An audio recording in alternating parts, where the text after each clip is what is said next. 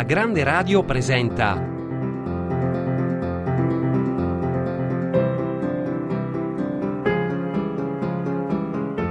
Verso la Repubblica.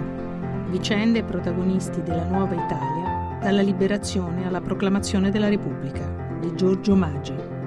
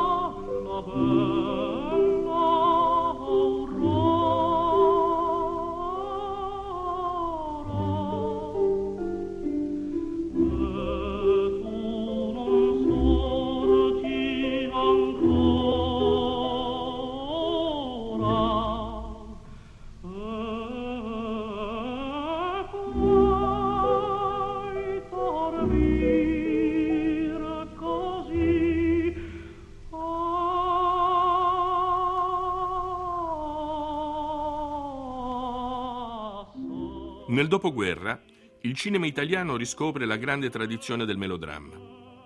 Uno dei più importanti realizzatori di film operistico è Mario Costa, che nel 1946 realizza Il Barbiere di Siviglia con Ferruccio Tagliavini, Tito Gobbi e Nelli Corradi. Nello stesso anno, Carmine Gallone gira un altro film opera, Il Rigoletto, e Avanti a lui tremava tutta Roma, un film che si ispira all'opera in maniera diversa. Nella rappresentazione della Tosca di Puccini, infatti, si inserisce un episodio della resistenza di Roma poco prima dell'arrivo delle truppe alleate. Le due vicende si intrecciano, anche se predomina l'attualità. Nel cast ancora Tito Gobbi, questa volta assieme ad Anna Magnani. Tosca è un buon falco, certo quest'ora i miei segugi le due prede azzannano. Sul palco vedrà l'aurora Angelotti e il bel Mario lascio pendere.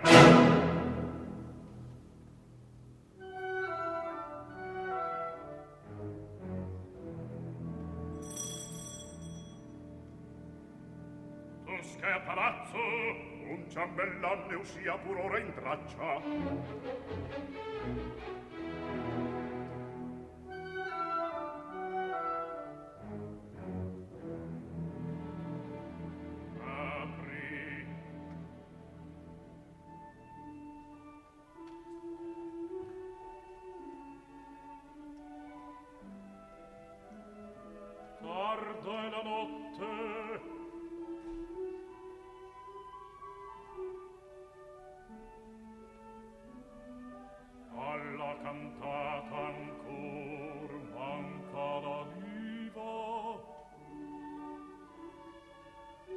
strimpellan gavotte.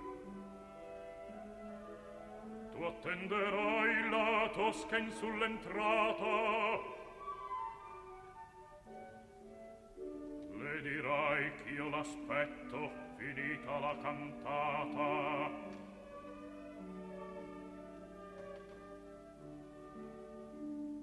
meglio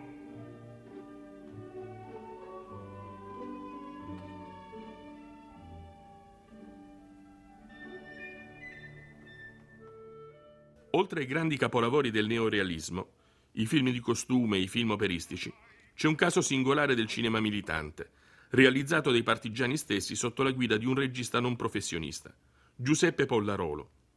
Ordinato sacerdote nel 1930 e collaboratore e seguace di Don Orione, milita nelle formazioni partigiane e documenta, con la sua piccola cinepresa, l'attività e la vita di montagna. Don Pollarolo realizza un vero e proprio film a soggetto, Campane a stormo, muto e con le didascalie, ambientato nelle campagne cunesi. Pur ignorando convenzioni e regole cinematografiche, è un documento unico, un tentativo di fare un tipo di cinema non inteso come spettacolo, ma puramente educativo, al servizio della resistenza.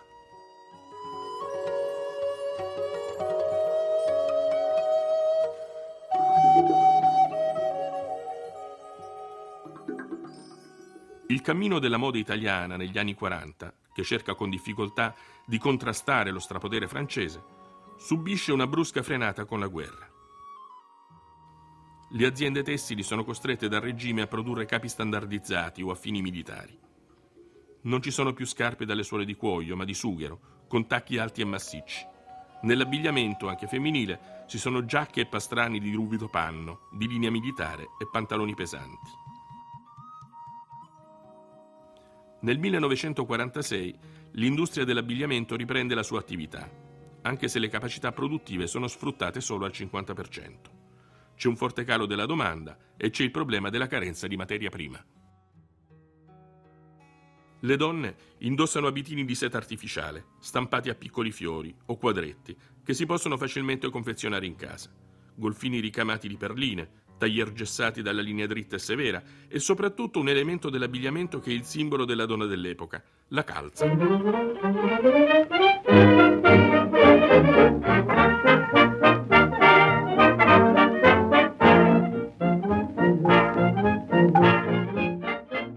Insieme al caffè, cioccolata, sigarette, chewing gum, gli americani portano le calze di nylon che ben presto sostituiscono le preziose calze di seta che arrivano a costare fino a 800 lire al paio, quando lo stipendio medio è di pochissime migliaia di lire. Quando noi vediamo una ragazza passeggiare, cosa facciamo? Noi la seguiamo e con occhio scaltro poi cerchiamo di indovinare quello che c'è da capo a piedi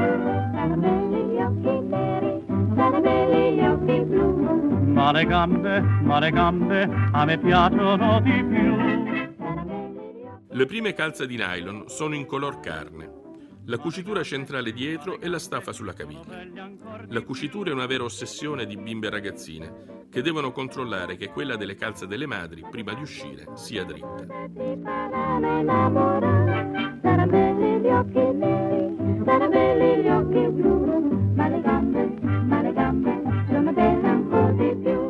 Le donne tornano ad occuparsi della loro bellezza. Fioriscono importanti sartorie artigianali, riviste specializzate e il Made in Italy muove i suoi primi passi. E anche se il nylon sostituisce la seta, nel dopoguerra le calze furoreggiano e insieme a queste, naturalmente, le gambe. Saranno belli gli occhi neri, saranno belli gli occhi blu. Ma le gambe, ma le gambe, a me piacciono di più. Saranno belli gli occhi azzurri e i nasino un po' all'insù. Ma le gambe, ma le gambe, sono belle ancora di più. Due manine deliziose ti sapranno accarezzare, ma due gambe un po' nervose ti faranno innamorare. Saranno belli gli occhi neri, saranno belli gli occhi blu. Ah, ma le gambe, ma le gambe sono belle ancora di più. Giorgio Vigolo, musicologo, poeta, scrittore e traduttore, nasce a Roma nel 1894.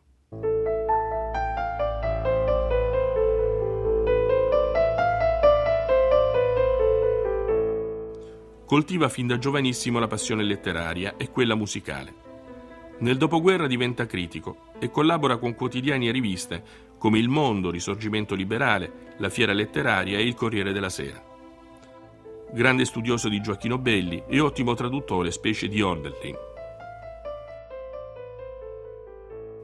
Il richiamo alle armi, durante la Seconda Guerra, accentua un desolato pessimismo esistenziale che si evidenzia nella produzione poetica di questo periodo, che confluisce nella raccolta Linea della vita. La sua è una poesia gremita di fermenti filosofici e visioni oniriche, il tutto avvolto in una grande limpidezza quasi neoclassica e in un linguaggio spesso arcaico.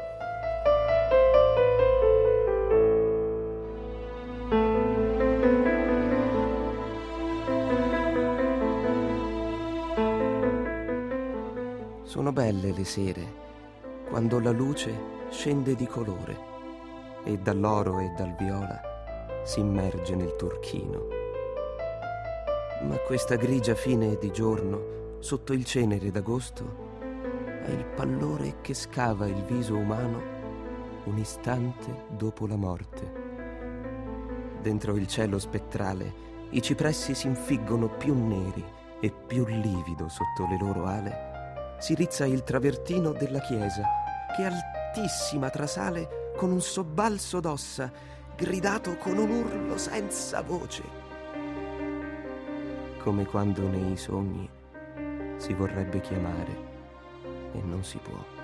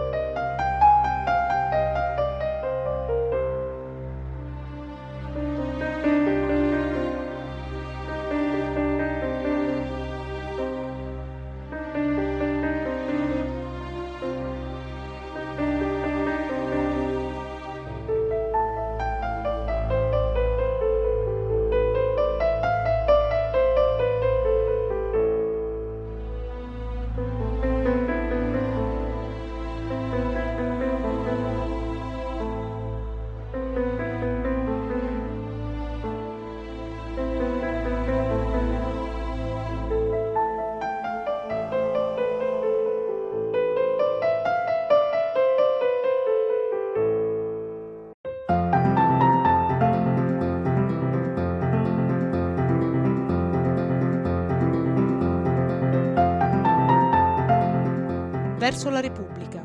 Vicende protagonisti della nuova Italia, dalla liberazione alla proclamazione della Repubblica, di Giorgio Maggi.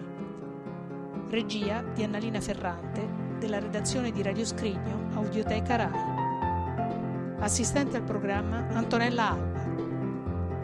Voce Jacopo Venturiero.